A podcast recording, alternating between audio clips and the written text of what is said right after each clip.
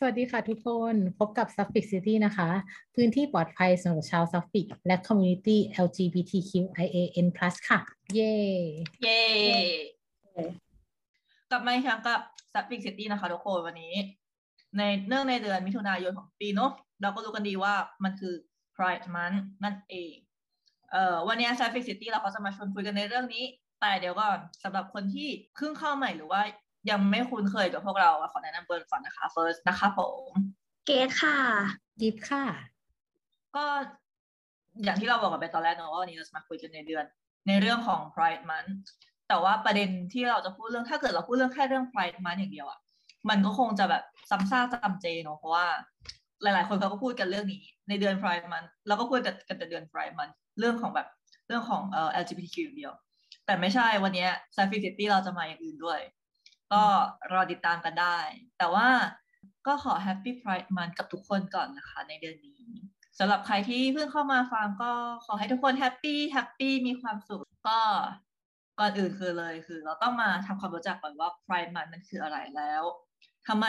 มันถึงกลายมาเป็นประเด็นให้เราพูดคุยกันอยู่ในทุกวันนี้ แล้วก็ทำไมถึงมีแบบคอนเทนต์เกี่ยวกับ Pride Month เยอะแยะกันเต็มไปหมด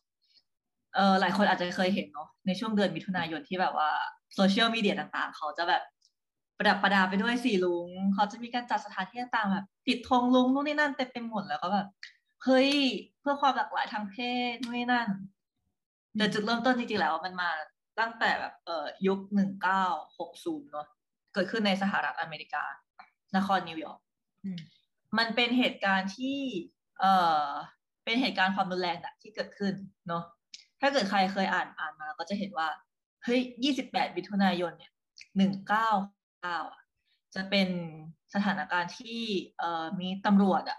บุกเข้า Stonewall Inn ที่เป็นบาร์เกย่าน Greenwich Village ของนิวยอร์ก คือในยุคนั้นนะเราต้องบอกก่อนว่ายุคนั้นมันจะเป็นยุคที่ เอ่อคนผู้มีความหลากหลายทางเพศไม่สามารถเป็นตัวเองได้ ทุกทุกอย่างต้องอยู่แบบอย่างหลบซ่อนๆเนาะ แล้วก็แบบต้องต้องปิดบังตัวเองอะไม่งั้นเขาก็จะถูกแบบตำรวจเรียกตัว ไปตรวจค้นว่าแบบลุมทำลาย แน่นอนว่าเหตุการณ์ในวันที่ 28 มิถุนาก็คือมีการบุกจับกลุ่ม คนที่ผู้มีความหลากหลายทางเพศ คนที่ไม่ได้แต่งตัวแบบตามเพศกำหนดของเขา โดยที่ตำรวจอ้างว่าบาร์ที่เนี่ย ขายแอลกอฮอล์โดยที่ไม่ได้อนุญาต เห็นไหมออกแนวหาเรื่องนะคุณเฟิร์สใช่แต่คือแบบ มันเจ้าหน้าที่ก็ใช้ความรุนแรง เรามันทำให้เกิดเหตุการณ์จลาจลขึ้น แบบตั้งแต่ภายในร้านออกมาจนถึงนอกร้านแบบ แบบขยายใหญ่มากวงกว้างแบบทั้งเอ่อทั้งตัวฝั่งของประชาชนเองกับฝั่งของเจ้าหน้าที่ตำรวจ อืม แล้วก็แบบหลังจากนั้นอะ มันหลังจากเกิดเกิดเหตุการณ์ Stonewall เนี่ย มันก็เลยปลุกกระแสการเรียกร้องสิทธิของผู้มีความหลากหลายทางเพศ ทั้งแบบไม่ว่าจะเป็นแค่ในสหรัฐอเมริกาเองแบบในรัฐต่างๆ หรือว่ากระจายไปทั้งทั่วโลก เพื่อประท้วง และต่อสู้เพื่อปกป้องสิทธิของพวกเขา อืม แต่นั่นไม่ใช่แค่ครั้งเดียว ในปีถัดมาคือหนึ่งเก้าเจ็ดศูนย์เนาะมีการรวมตัวกันเพื่อเดินขบวนในนิวยอร์กถือว่าซึ่งถือว่าในปีหนึ่งเก้าเจ็ดศูนย์น่ะจะเป็นปีแรกที่มีการจัดไฟมันเกิดขึ้น เพื่อลำลึกถึงเหตุการณ์ความรุนแรงที่เกิดขึ้นใน Stonewall Inn แล้วก็เรียกร้องความเสมอภาคในสังคมด้วย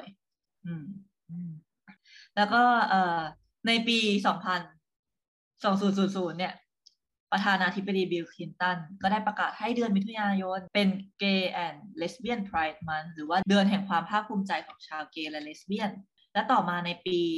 2009บารักโอบามาก็ได้ประกาศให้เดือนนี้เป็น Lesbian Gay Bisexual and Transgender Pride Month หรือว่าเดือนแห่งความภาคภูมิใจของผู้มีความหลากหลายทางเพศ และในปี 2016 บารักโอบามาเช่นกัน ก็ได้ตั้งให้บาร์ Stonewall Inn กลายมาเป็นอนุสรณ์สถานแห่งชาติด้วยเพื่อมาถึงเหตุการณ์นั้นเหตุการณ์ความรุนแรงที่เกิดขึ้นในตอนนั้นด้วยคือแบบเราเราเห็นกันเลยนะว่า ความเป็น LGBTQ ของพวกเราแบบชุมชนเนี้ย community เนี้ยมันเดินเส้นทางได้แบบความรุนแรงมาตลอด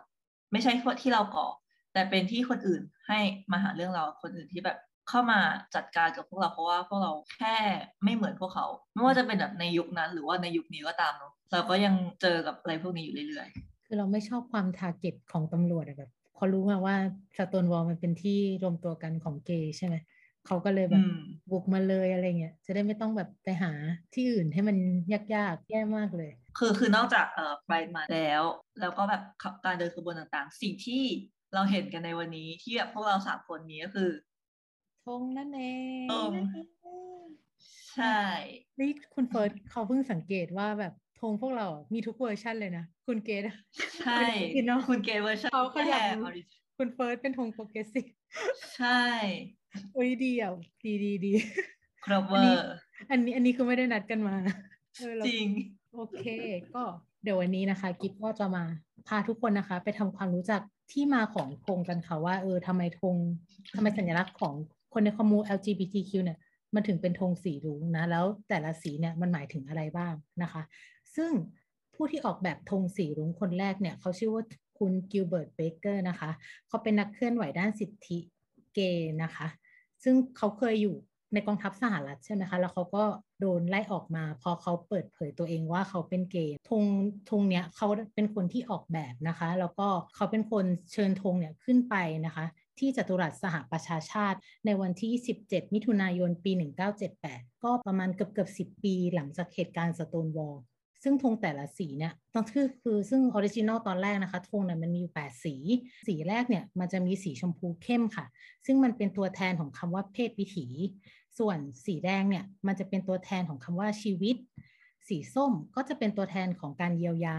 ส่วนสีเหลืองก็เป็นตัวแทนของแสงอาทิตย์ สีเขียวก็จะเป็นตัวแทนของธรรมชาติ แล้วก็มีสี turquoise ก็คือเป็นสีน้ำเงินอมเขียวนะคะ มันเอาไว้แทนความวิเศษแล้วก็ศิลปะ ส่วนสีครามนะคะ ก็เอาไว้แทนความสงบสุข และสีสุดท้ายนะคะ สีม่วงก็เป็นสีที่เอาไว้เป็นตัวแทนของจิตวิญญาณค่ะ แต่ว่าต่อมาเนี่ยเขาก็ได้มีการตัดสีชมพูออกไปนะคะ เพราะว่าเเมื่อสมัยก่อนเนี่ยสีชมพูเป็นสีที่ค่อนข้างผลิตได้ยาก แล้วอีกอย่างหนึ่งเนี่ยมันก็เคยใช้เป็นสัญลักษณ์นะคะ เอาไว้ระบุชาวยิวที่เป็นเกย์อะค่ะ เพื่อใช้ในการฆ่าล้างเผ่าพันธุ์นะคะ ในสมัยของนาซีอีกด้วย แล้วก็สีเทอร์ควอยแล้วก็สีคามเนี่ยหลังๆ ก็ถูกยุบมาเป็นสีเดียวกัน ก็คือกลายเป็นสีน้ำเงินสีเดียว นอกจากสีเนาะจาก 8 สีจนมาเหลือ 6 สีนะที่ได้กล่าวไป ในเวลาต่อมาเนี่ยมันก็ไม่ได้มีการเพิ่ม สีดำแล้วก็สีน้ำตาล เหมือนธงด้านหลังของเรานั่นเองนะคะ สีดำกับสีน้ำตาลเนี่ยก็เอาไว้ใช้เป็นตัวแทนนะคะ ของคนกลุ่ม LGBTQ ที่มีผิวสีนะคะ หรือว่า LGBTQ Community of Color ต่อมาเนี่ยก็จะมีการเพิ่มสีฟ้า สีชมพู แล้วก็สีขาวลงไปนะคะ อย่างที่เห็นในธงของคุณเฟิร์สนะคะ อันนี้นะคะก็จะเอาไว้เป็นตัวแทนของคนกลุ่มทานเจนเดอร์นั่นเอง ซึ่งซึ่งธงอันนี้เนาะมันก็สุดท้ายเนี่ยมันก็ไม่ว่าคุณจะใช้ธงอะไรก็หมายถึงการเฉลิมฉลองเนาะให้กับคนในคอมมู LGBTQ+ อยู่ดี แต่ว่าธงที่ใช้ในการเฉลิมฉลองเนี่ยมันก็กลายมาเป็นประเด็นใช่ไหมคุณเกตในบางในบางมุมในคุณเกตลองเล่าสิคะว่าเออในในช่วงเวลาที่มีการเฉลิมฉลองเยอะๆเนี่ยธงมันกลายมาเป็นประเด็นยังไง ได้เลยคุณกิฟก็คือมันเป็นหนึ่งในหัวข้อที่เราจะมาถกเถียงกันวันนี้แหละอย่าเรียกว่าถกเถียงเลย เรียกว่าเอ่อ ถกถามอะไรอย่างนี้มากกว่าถกถามแล้วก็เล่าอย่างดูเดือด ใช่เล่าอย่างดูเดือดเลยก็คือการ rainbow watching ในเดือนพายหรือเดือนหกนั่นเองค่ะ ก็คือแบบเราว่ามันแทบจะเป็นเรื่องปกติแล้วเนาะที่แบบในทุกๆเดือนมีมิถุนายนหรือที่เราเรียกว่าเดือนไพร์เนี่ย มันจะมีแบบทั้งพวกเออแบรนด์ต่างๆ รวมถึงสื่อต่างๆ เนี่ย ทุกอย่างจะเป็นสีรุ้งทั้งหมด ถูกไหมทุกคนในทั้งแบบ แทบจะทุกๆแพลตฟอร์ม หรือแม้กระทั่งในสื่อโซเชียลมีเดียเอง หรือแม้กระทั่งแบบการออกคอลเลกชันที่เป็นเกี่ยวกับเอ่อ LGBTQIA+ ออกมาเนี่ย ก็มักจะมีการออกมาในเดือนที่เป็นเดือนมิถุนายนนั่นเองเนาะเอ่อการกระทำเหล่านี้มันเรียกว่า rainbow washing ค่ะ คือ rainbow watching คืออะไรล่ะ rainbow watching เนี่ยก็คือเป็นการเพิ่มเอ่อหรือว่าใช้สีสีรุ้งหรือว่าแบบ สัญลักษณ์ของธงไพร์ที่เห็นกันเออลงในการโฆษณาอะไรพวกนี้ค่ะ เพื่อที่จะเหมือนว่าแบบแสดงภาพลักษณ์ว่าเออแบรนด์เราอะสนับสนุนความหลากหลายทางเพศนะ อะไรเป็นอย่างนี้เป็นต้น ซึ่งเป้าหมายหลักของเขาเนี่ยก็คือ การเรียกลูกค้าพูดกันตรงเรียกลูกค้าเรียกความเชื่อถือเรียกความสนใจจากกลุ่มคนที่เป็น LGBTQIN+ นั่นเองค่ะ แต่ว่าในทางกลับกันเนี่ยทางทางแบรนด์เองหรือว่าบริษัทนั้นเนี่ยอาจจะแบบ ไม่ได้มีการสนับสนุนคอมมูนิตี้อย่างจริงจังอะไรเลย คือแค่แบบแค่เอาเอาเอาลุงมาแปะๆนี่ความสนใจจากไอคนกลุ่มเนี้ย แต่ก็ไม่ได้สนับสนุนอะไรเขา เพื่อมาแบบกอบโกยผลประโยชน์ทางธุรกิจล้วนๆอะไรอย่างเงี้ยค่ะ อันนี้คือเราจะเรียกว่า rainbow watching เนาะ แต่ว่ามันก็ยังมีเอ่อองค์กรหรือว่าแบรนด์ที่เขาสนับสนุน LGBTQ อย่างจริงจังเหมือนกันนะเขาเขาไม่ได้สนับสนุนแค่เฉพาะเดือนมิถุนายนอย่างเดียวแต่ว่าเขาสนับสนุนกันมาโดยตลอด เออในส่วนนี้เราก็ไม่สามารถไปบอกเขาได้ว่าเขา rainbow watching แต่ว่าอยากอยากแต่ว่าอย่างที่คุณเกดบอกคือแบบมันมันก็มีด้วยเหมือนกันที่แบรนด์ที่บางแบรนด์เขาเลือกจะจับกลุ่มจับแบบจับการตลาดแค่เฉพาะเดือนไพร์มาอย่างเดียวโดยที่เฮ้ยเราเอาสีรุ้งใส่เข้าไปเว้ยเราแบบออกคอลเลกชันต่างๆ ที่เกี่ยวข้องกับ LGBTQ เข้าไปเว้ยแค่นั้นแหละเดี๋ยว เราก็สามารถตกพวกลูกค้ากลุ่มเนี่ยมาซื้อได้อืมใช่ใช่ใช่เฟิร์ส ซึ่งแบบความเรียกว่าความทุเรศแล้วกันอะความทุเรศของบางองค์กรอะคือแกใช้แบบสมมติเนาะเปลี่ยน display ของตัวเอง ใส่สีรุ้งลงไปเลย พอวันที่หนึ่งกรกฎาคมเท่านั้นแหละทุกคน ทุกอย่างมันกลับเข้าสู่ภาวะปกติแบบรวดเร็วมากไอพวกคอลเลคชันคอลเลคชันสีรุ้งแกะออกไปหมดเลย ซึ่งแบบบางทีมันก็ชวนให้คนใน commu ตั้งคำถามนะว่า เอ้าสรุปว่าไอการที่เขาทำอย่างเงี้ย แท้จริงแล้วอะมันส่งผลประโยชน์ต่อ community เนี่ยมากน้อยแค่ไหน หรือว่าธง Pride เนี่ยกลายเป็นสัญลักษณ์ของการตลาดไปซะแล้วเนาะจริงคือแบบเราก็เห็นกันหน่อยเพราะว่าแบบเออมันมันก็จะมีแบรนด์ที่เราไม่คิดว่าเขาจะสนับสนุนพวกเราอย่างจริงจังอะก็แบบเฮ้ยมาเล่น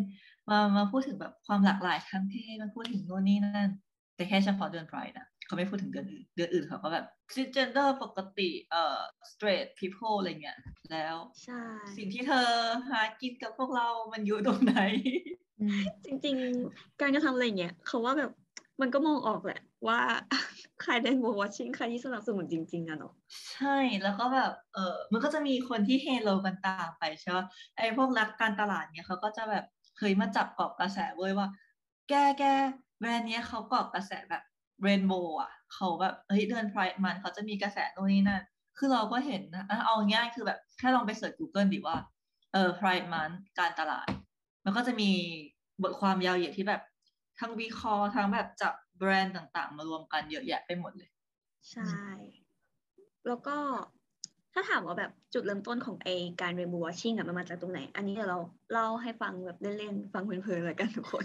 คือจริง ๆ แล้วเนี่ยการตลาด target กลุ่มคนที่เป็นเคลียร์เนี่ยมันเริ่มมีการเติบโตมากขึ้นในช่วงที่แบบโอบามาเขาเข้ามาเอ่อดำรงตำแหน่งเนาะ แล้วก็ช่วงนั้นเนี่ยก็จะเป็นในช่วงที่โฆษณาเกี่ยวกับ LGBTQIN+ แล้วก็ rainbow watching เนี่ยเรียกได้ว่าบูมมากบูมจริง ๆ เพราะว่าตอนนั้นเหมือนว่าคนเขาแบบ โวกกันมากขึ้น แล้วก็ประชากรก็เริ่มมีการสนับสนุนในเรื่องของ same sex marriage มากขึ้นเนาะค่ะในอเมริกาเนี่ยทางองค์กรและบริษัทต่างๆเนี่ยเขาก็แบบเออเหมือนก็ตระหนักได้ว่า ถ้าเราทำโฆษณาเกี่ยวกับ queer ขึ้นมาสักตัวหนึ่งเนี่ยผลเสียก็คือแน่นอนแหละว่ามันอาจจะแบบอาจจะมีกระแสตีกลับมาถูกปะถ้าเกิดสำหรับคนที่เขาเป็นโฮโมโฟบอะไรเงี้ยในประเทศ แต่ว่าอีผลเสียพวกนั้นน่ะ ถ้าเทียบกับผลกำไรที่จะแบบกอบโกยจากกลุ่มคนที่เป็นเคลียร์ผลเสียพวกนั้นมันจิบๆมาก ก็เลย เหตุเป็นเหตุผลที่ว่าแบบเออทำไมการทำ rainbow watching ของแบรนด์ต่าง ๆ เนี่ยถือว่าแบบกะคือแบบกลายเป็นการเดินเกมที่ค่อนข้างเซฟอะสำหรับธุรกิจเนาะก็คือออกมาแค่เดินไพร์พออะไรเงี้ยอืมอืมแล้วก็เพราะแบบเราเราเราเห็นว่าเอ่อกลุ่มคนที่เป็น LGBTQ มันเยอะเนาะใช่ไหมใช่ใช่เออแล้วแล้วพอเขาแบบโดดลงมาจากตรงนี้ปุ๊บอะ เราเราเห็นเลยว่าเฮ้ยการตลาดเขาแม่งไปไกลแล้วแบบบางบางคนอาจจะคิดว่าเฮ้ยแบรนด์เขาโวกว่ะแต่แค่เดือนหกนะวอกอยู่เดือนเดียววอกอยู่สามสิบวัน จากสามร้อยกว่าวัน แล้วก็คือถ้าสมมติเราย้อนกลับไปเมื่อแบบหลายสิบปีที่แล้วในช่วง1980 1990อะไรเงี้ยค่ะ คือ พวกการตลาดที่มันเน้นตีตลาด คนที่เป็น LGBTQ+ อะไรเงี้ย มักจะเน้นไปแบบที่ธุรกิจท้องถิ่นอะไรอย่างงี้มากกว่า เช่นพวก โรงอาบน้ำร้านอาหารแบบบาร์บาร์ที่แบบว่าเออเป็นแบบเกย์ friendly อะไรพวกเนี้ย แต่ว่าพอคนที่เขาเป็นกลุ่มเกย์เลสเบี้ยนอะไรพวกเนี้ยเขาเริ่มได้รับการยอมรับที่มากขึ้นในช่วงยุคนั้นนะคะ การตลาด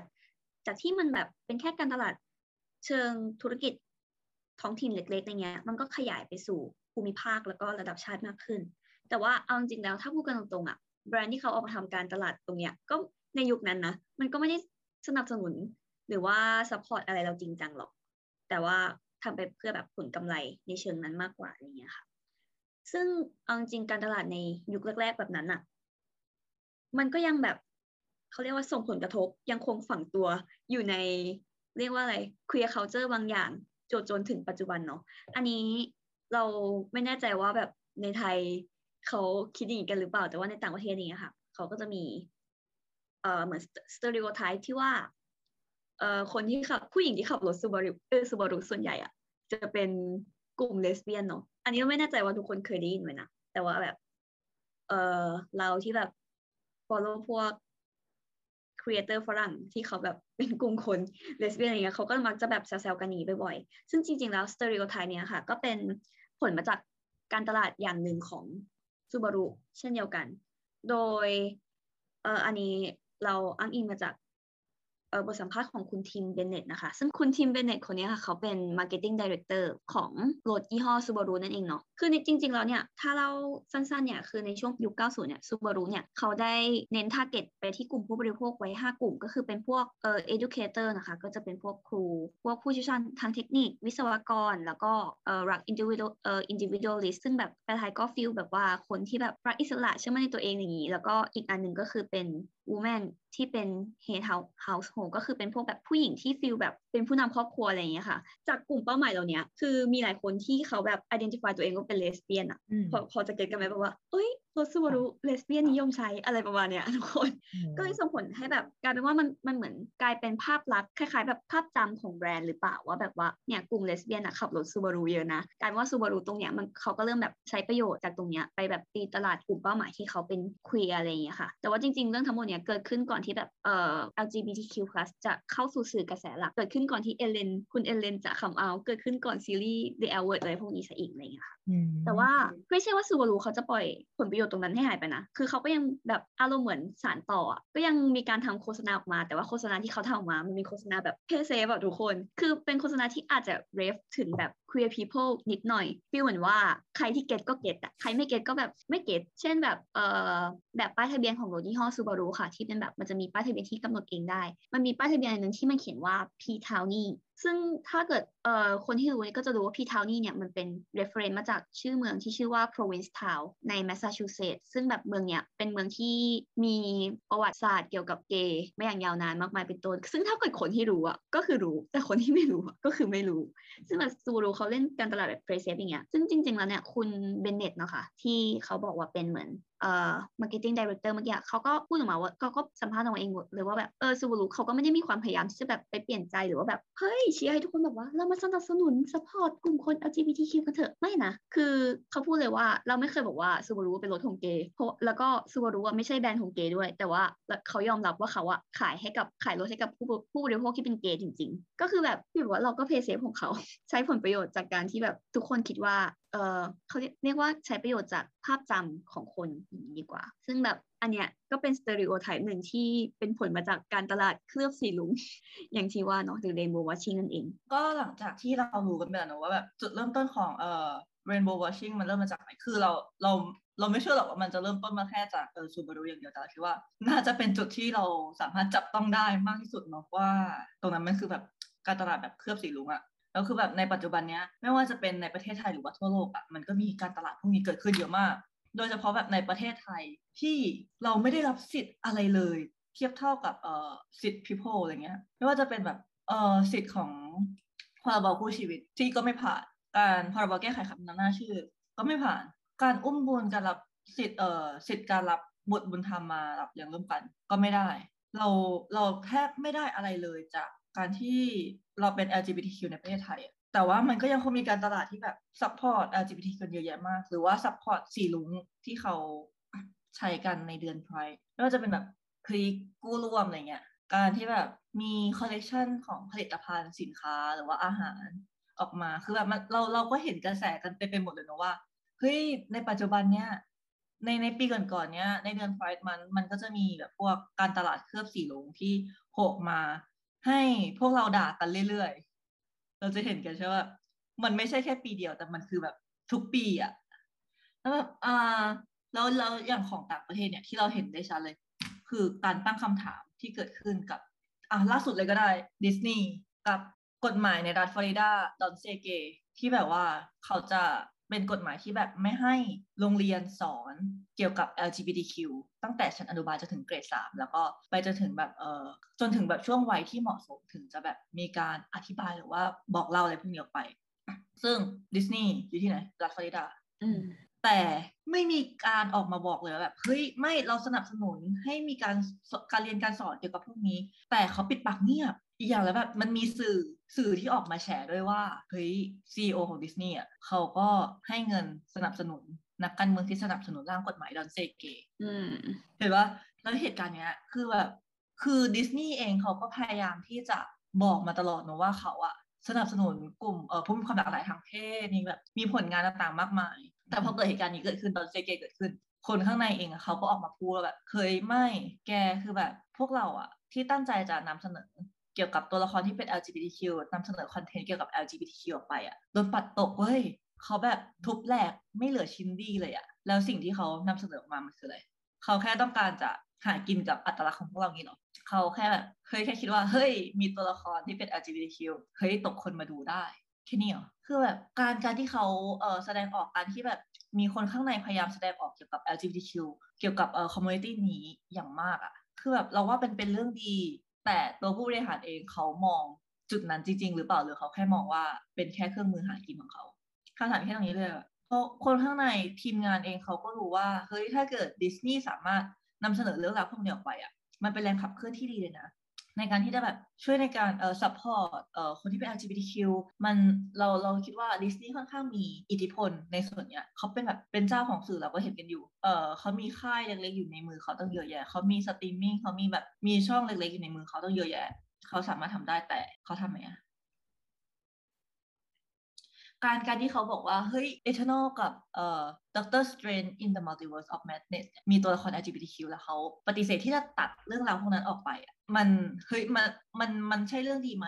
มันเป็นเรื่องที่ควรจะต้องทำด้วยซ้ำว่าแบบไม่ควรที่จะต้องตัดออกไม่ควรที่จะต้องแบบ ไม่ควรที่จะต้องเอาเรื่องพวกนี้ออกไปจากจากตัวเนื้อหาของหนังอะแต่ถามว่าเขา support จริงจังหรือเปล่า คือแบบต่อต่อให้เอ่อทางนั้นเขาออกมาบอกว่า เฮ้ยเราก็ support เราก็แบบ มอบเงินสนับสนุน LGBTQ นะ แต่คุณ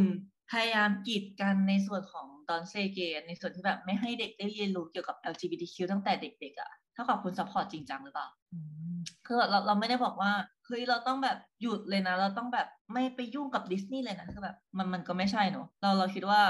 เราสามารถชอบผลงานได้ แต่เราก็ต้องด่าเขาได้เหมือนกัน ในจุดที่เขาไม่ได้เป็นมิตรกับ community ของเราอืม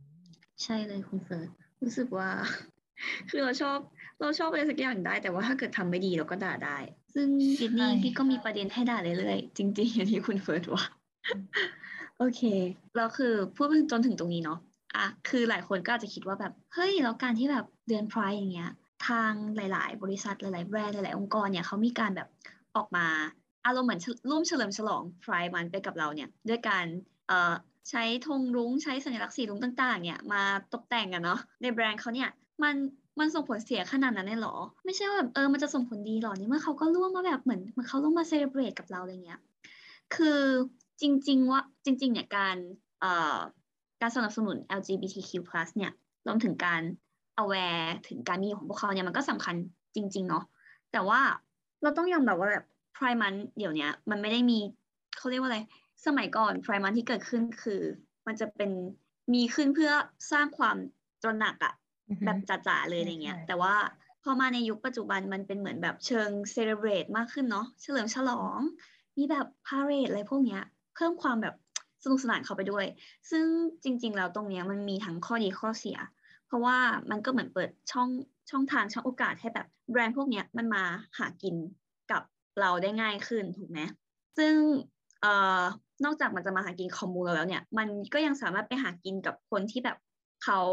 เขาอยากจะ support community เราถูกปะบางคนเขาก็ไม่รู้เขาก็เห็นว่าอ้าวเออแบรนด์นี้ดีจัง แบบติดธงสีรุ้งน่าจะ support community LGBTQ+ เนอะงั้นเราซื้อของเขามาใช้ดีกว่า แล้วก็เหมือนเป็นการสนับสนุนกลุ่มคน LGBTQ+ ไปด้วย แต่ปรากฏว่าแบบไม่ใช่ไง คือพ้นเดือนมิถุนาไป มันก็หายไปแล้วไงเออเงินเราก็กลายไปอยู่ในกระเป๋าของอะไรก็ไม่รู้ แล้วก็ ที่แย่ไปกว่านั้นอะคือบางองค์กรอย่างอาจจะแบบเป็นเหมือนที่คุณเฟิร์พูดไปเนาะบางองค์กรมันแบบ rainbow washing เราเลยยังทำตัวหน้าไหว้หลังหลอกอะทุกคน คือถ้าสมมติแบบคุณออกคอลเลคชันเดือน Pride มาอย่างเงี้ยแล้วคุณเอาแบบสมมติคุณเอารายได้ตรงนั้นไปไปแบบ donate ให้กับ community อะไรพวกเนี้ยมันก็ถือว่าแบบเออก็ยังโอเคก็ยังพอรับได้ถูกปะแต่บางแบรนด์เนี่ย นอกจากจะมาหากินกับพวกกูในแค่เดือน Pride แล้วเนี่ย ยังจะแอบไปแบบเขาเรียกว่าอะไรหน้าไหว้หลังหลอกอะ บางบางทีก็แบบจับได้ว่าโอเคแบรนด์นี้ ผู้บริหารดันไปเอ่อโดเนทให้กับหน่วยงานหรือคนที่สนับสนุนเอ่อแบบต่อต้านคนเคลียร์ซะงั้นหรือไม่ก็แบบบางบริษัทก็มีปัญหากีดกันพนักงานที่เป็น LGBT คือ plus ซะเองอะไรอย่างเงี้ยค่ะอืมเขารู้สึกว่าแบบเนี่ยเนี่ยแหละคือผลเสียของ rainbow watching เลยแล้วเหมือนแบบผู้บริโภคที่เขาไม่รู้อินโนอินเนอะไรเงี้ยเขาก็แบบเขาก็ซื้ออะทุกคนด้วยเจตนาดีของเขาอะนะ แต่บางทีเขาก็ไม่รู้แบบ เออ เราเหมือนโดนสมเขาเนาะอะไรอย่างงี้ ซึ่งจริง ๆ มันก็น่าเศร้าเนาะที่กลายเป็นว่าแบบธงไพรกลายเป็นเกียรติอ้าวธงร่วงเฉยเลยธงไพรของเราทุกวันเนี้ย มันกลายเป็นแบบสัญลักษณ์ ไม่ใช่สิ มันเป็นเหมือนธงไพรคืออารมณ์เหมือนสัญลักษณ์ของคอมมูนิตี้เราถูกไหมคะแต่ว่ามันปัจจุบันเนี่ยมันกลับกลายไปเป็นแบบเครื่องมือทางการตลาดอะมากกว่าเครื่องมือที่จะเอาไว้สร้างความตระหนักอือหือของก็การเหมือนมีอยู่ของแบบกลุ่มเรา ก็เหมือนที่แบบพวกเราบอกไงว่ามันมันคือการตลาดเคลือบสีลุงมันธงธงไพรก็แค่เคลือบสีลุงให้กับพวกเขาอะอืมเนอะใช่ผ่าเข้าไปแล้วก็เป็นสีอะไรก็ไม่รู้ไงเออใช่จริงคนๆเขาโดนก็แกเคล้ยงจริงๆเขาก็เคยเจอเหมือนกันนะตอนที่แบบว่าตอนตอนที่เรียนอยู่ที่ต่างประเทศอะตอนช่วงประมาณเดือนพายหรือว่าเดือนกุมภาที่มันจะมีงานมาริกาในประเทศนั้นน่ะนะอืมก็จะแบบเหมือนพอเดินพอขึ้นพอขึ้นเดือนกุมภาหรือขึ้นเดือนมิถุนาปุ๊บมันก็จะมีตามแบรนด์ต่างๆ โดยเฉพาะอย่างยิ่งแบรนด์เสื้อผ้าคือเห็นเยอะมาก มันก็จะติดป้ายแล้วก็ทำคอลเลกชันเสื้อผ้าออกมา ซึ่งตอนนั้นเรายังไม่รู้อีหนูอีเหน่เราก็เคยไปหลงซื้อเสื้อที่เป็นสีรุ้งหนึ่งครั้ง ใช่ตอนนั้นยังไม่รู้จักคำว่า rainbow washing อะเออก็หลงไปซื้อเพราะเราก็คิดว่าเออเขา support แต่พอหมดเดือนปุ๊บ ทุกอย่างมันก็หายไป กลายเป็นว่าพอเราเดินเข้าไปแบรนด์เสื้อผ้านั้นๆนะมันก็แบ่งเป็นสองทางด้วยซ้ำว่าแบบ male and female แบบ ชึกเลยเออทุกสิ่งทุกอย่างที่มันเคยมีมาแบบ คือมันหายไปเลย อะไรอย่างเงี้ยกรกฎาแล้วฉันเป็นคนใหม่เออคือมันเห็นชัดแล้วก็สนับสนุนสติ๊กเกอร์เออใช่แล้วแค่สติกเกอร์แบบสีรุ้งอะที่ติดอยู่หน้าร้านมึงก็ลอกออกแบบ เออ แค่นี้มึงก็เอาแบบโอ้โห เราแบบโอเค get แล้วเอาจริงๆไรอะย่าเยคือแบบสติกเกอร์สีรุ้งอันเดียวอะคือถ้าจะติดทั้งปีมันก็ไม่ได้ตายหรือเปล่า เข้าใจไหมอืมคือ จริง ๆอะเรารู้สึกว่าแบบ ก็ต้องเริ่มมานั่งแบบพิจารณากัน แล้วแหละว่า ถ้าแบรนด์นั้นๆ หรือบริษัทหรือองค์กรนั้นๆอะเขามีความมี intention ที่จะแบบสนับสนุน community LGBTQIN+ จริงๆอะมันจำเป็นหรอที่แบบฉันจะแสดงออกว่าฉันสนับสนุนแค่ในเดือนมิถุนาเท่านั้น ถูกไหมคือเรารู้สึกว่าแบบเรื่องแบบเนี้ยมันทำได้ทุกเดือนตลอดทั้งปี แต่ถ้าแกเลือกที่จะทำแค่ 30 วันจาก 365 วัน เราก็ว่ามันก็เออมีพิรุษนะจริง คือแต่แบบเราก็เราก็จะเห็นว่าเฮ้ยมันก็จะมีบางแบรนด์ที่เขาพยายามสนับสนุนกันมาตลอด แล้วก็อาจจะแค่ใช้เดือนเดือน Pride มันเป็นตัวแบบตัวสร้างกระแสให้มันเพิ่มมากขึ้น แต่ว่าเขาแค่สนับสนุนเขาสนับสนุนกันมาตลอดอย่างตั้งแต่แรกแต่เขาแค่แบบใช้เป็น Pride มันเป็นตัวจุดประเด็นให้แบบเฮ้ยให้มีคนเห็นมากขึ้นอะไรเงี้ยแต่ว่าก็โอเคนะซึ่งอยู่ในจุดที่แบบโอเค คุณสนับสนุนก็ก็โอเคใช่านั้นก็แบบว่าถ้าจะซื้ออะไรเห็นสีหลุงๆอย่าเพิ่งหน้ามืดเดินไปซื้อทุกคน แต่ว่าแบบเราก็เข้าใจว่าเรื่องแบบนี้มันก็เดายากเนาะคือเวลาเราแบบไปหน้าร้านอย่างเงี้ยเห็นว่ามันสวยก็แบบคงอยากจะซื้ออะแต่บางทีเราก็ไม่ได้รู้เบื้องหลังของแบรนด์นั้นใช่แล้วคือแบบสมมติถ้าเกิดเผลอซื้อไปแล้วเราก็เราก็ไม่ต้องไปโทษตัวเองนะเพราะว่าเราด้วย intention ที่มันดีของเราอะเราก็แบบอยาก support อะไรพวกนี้ไงแต่ว่าถ้าเกิดเรามารู้ที่หลังเราก็แค่ ไม่ไม่ไม่เข้าไปเหยียบมันอีก เออใช่เราก็แบบต่อให้มันสวยต่อให้มันดีหรือว่าต่อให้มันอร่อยแค่ไหน แล้วก็ ห่างๆกันไว้ดีกว่าอะไรเงี้ยเออ ก็สำหรับวันนี้ก็สำหรับประเด็น Rainbow Washing ก็น่าจะประมาณนี้เนาะแล้วก็รวมถึงเอ่อประวัติของ Pride Month คร่าวๆที่เราได้พูดไปตอนต้น คุณเฟิร์สคุณกีฟมีอะไรอยากจะฝากไหมคะ ในฐานะที่นี่คือเดือนมิถุนายนเฉลิมฉลอง Pride Month กันสักหน่อย เอ่อของเราเราก็ขอบอกว่า ขอให้ทุกคนแฮปปี้กับ Pride มันนะคะแล้วไม่ใช่แค่แฮปปี้กับ Pride มันแค่ปีอย่างเดียวแต่ว่า happy ในทุกๆวันตลอด 365 วัน 366 วันของแต่ละปีเนาะเราอยากให้ทุกคนกล้าที่จะเป็นตัวเองแล้วก็ถ้าเกิดมีอันไหนที่เรารู้สึกว่าเฮ้ยเราเป็นตัวเองแต่ว่ามันไปหนักหัวคนอื่น ก็อย่าไป care หัวคนอื่นค่ะเราแค่ให้หัวเราอย่างเดียวก็พอ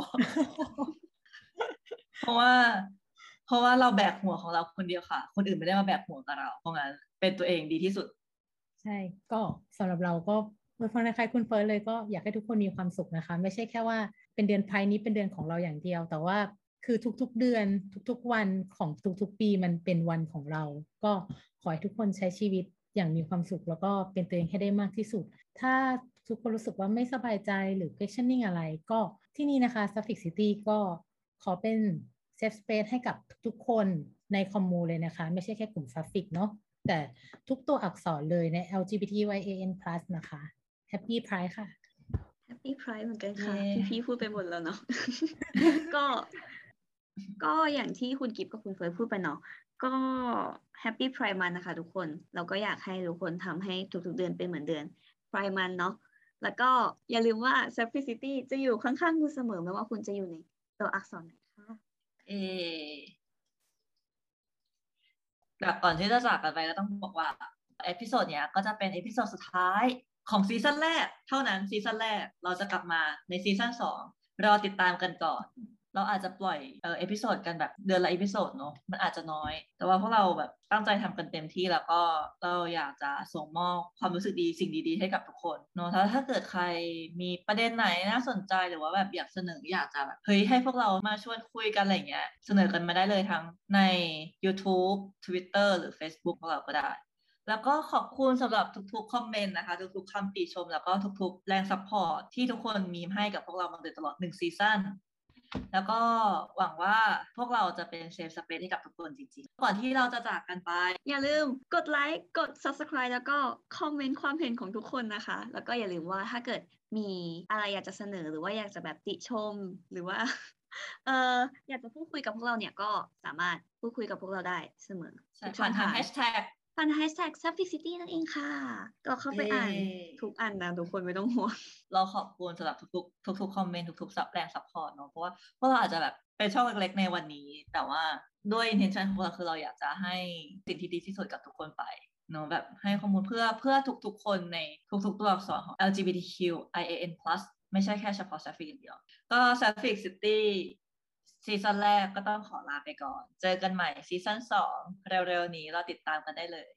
บ๊ายบาย บ๊ายบายค่ะ